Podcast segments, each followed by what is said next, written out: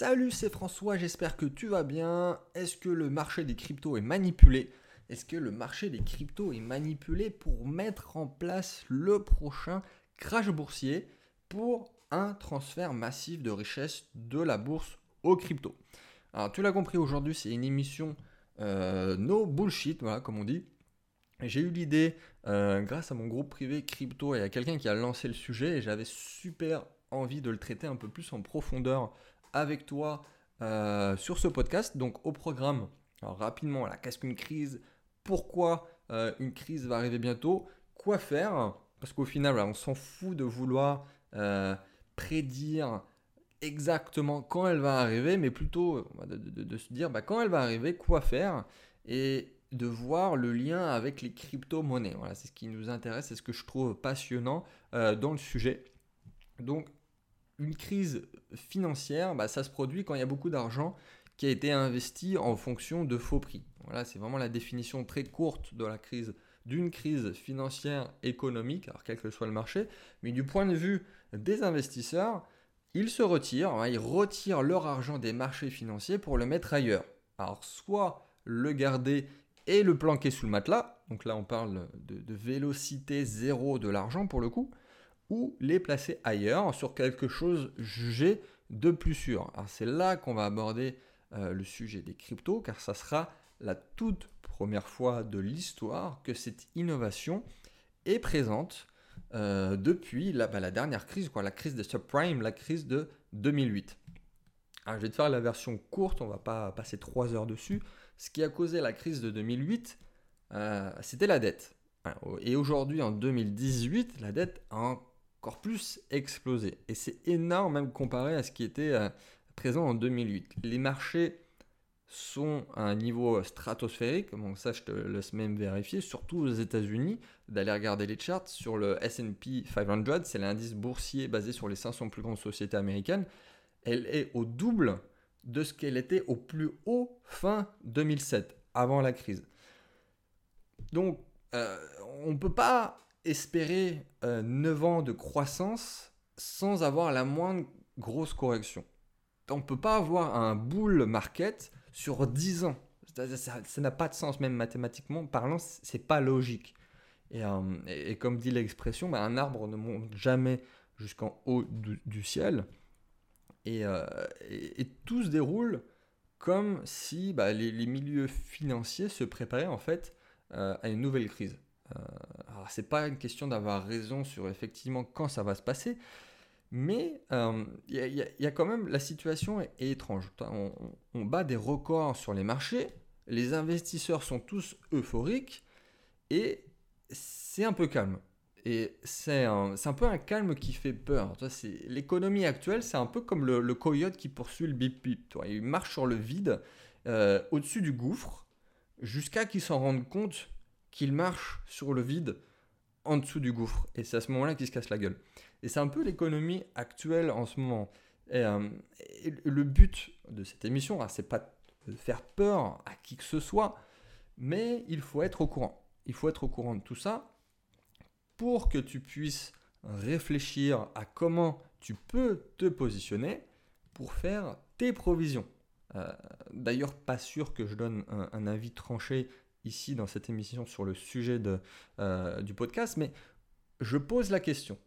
Voilà, je pose la question, je donne les infos, et n'hésite pas d'ailleurs à donner ton avis en commentaire d'ailleurs, parce que du coup ça va être intéressant. Mais clairement, euh, il, est, il est plus pertinent euh, de demander ce qu'il se passera et quoi faire plutôt que quand ça va se passer. Et comment nous, crypto-enthousiastes, allons être affectés par cet événement.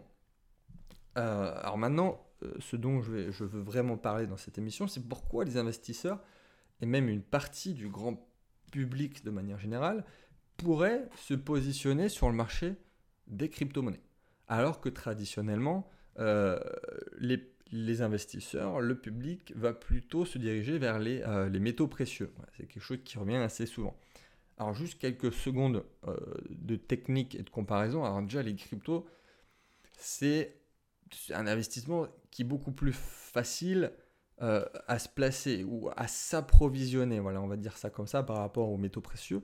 c'est beaucoup plus facile à, transporter, c'est évidemment beaucoup plus liquide, hein. c'est très compliqué de, payer en or, en métaux précieux, et c'est aussi limité en nombre. Donc techniquement parlant, c'est aussi intelligent de voir ça comme une valeur refuge.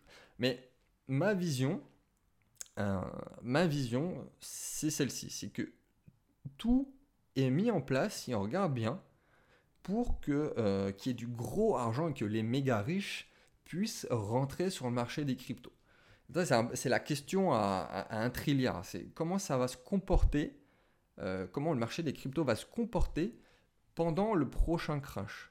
Si effectivement euh, c'est plus ou moins manipulé et que le transfert de richesse est fait d'un marché à un autre. Alors premièrement, euh, il y a énormément de choses en ce moment qui sont faites pour simplifier l'investissement en crypto, à commencer par l'actualité sur les ETF. Donc si en même temps que cet environnement très propice à la crypto soit mis en place et qu'il y ait un crash boursier à ce moment-là, bah, tout est possible. Tu vois l'idée?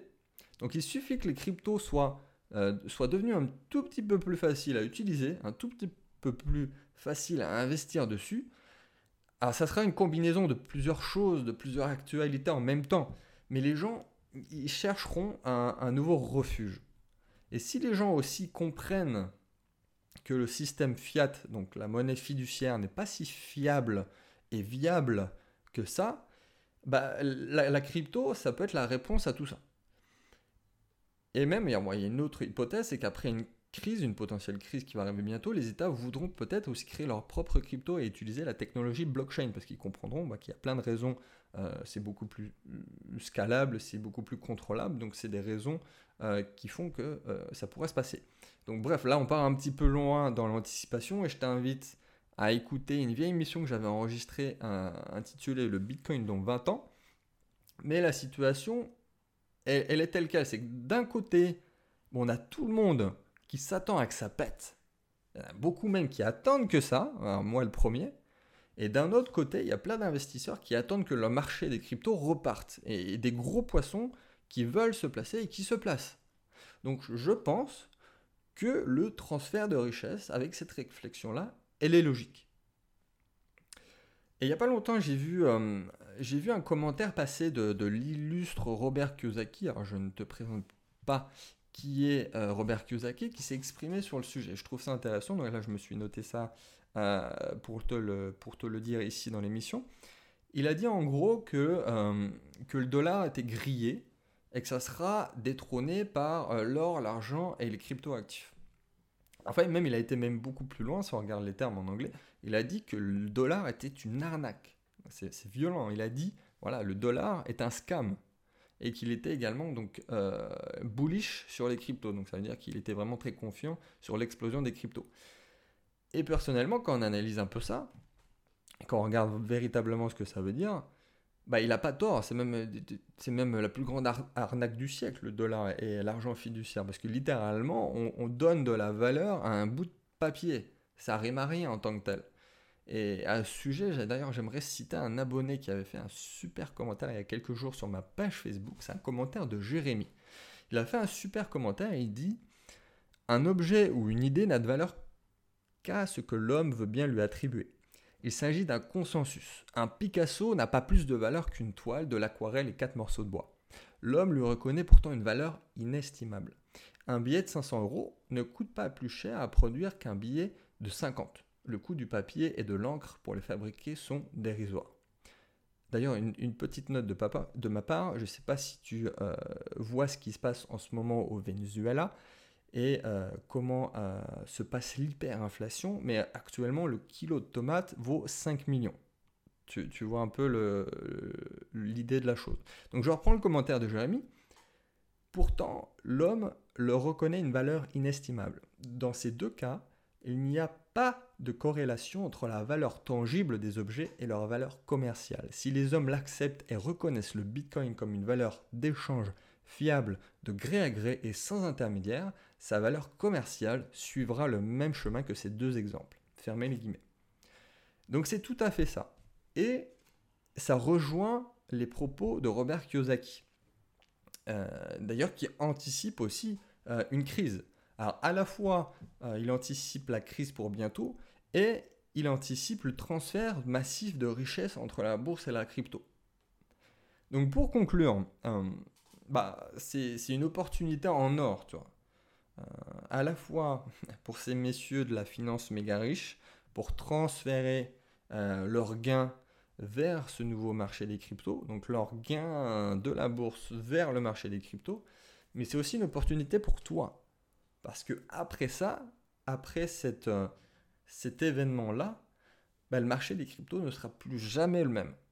Donc il faut toujours se dire ça, toi, au final, parce qu'une crise économique, c'est plus une opportunité qu'un désastre. Il faut juste anticiper le truc, et c'était euh, l'objectif de ce podcast. Donc je t'invite à faire tes propres recherches et à liker cette vidéo, à mettre un avis en commentaire parce que pour le coup je suis très intéressé.